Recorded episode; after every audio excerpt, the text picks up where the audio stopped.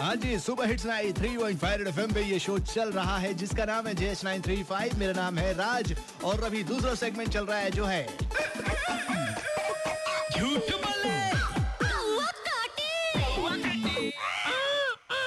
तो चलिए बताते हैं कौन है लाइन पे हाँ जी कौन है बताइएगा हेलो बताइए hi sir good evening sir ji hello hi how are you ये सब हम बाद में लगा लेंगे अपना नाम बताइए सर मैं जेम्स बोल रहा हूँ सर हेलो जेम्स क्या हाल चाल है ठीक है सर मजा ना एकदम बहुत मजा है सर अरे वाह क्या बात है लग रहा है सुनकर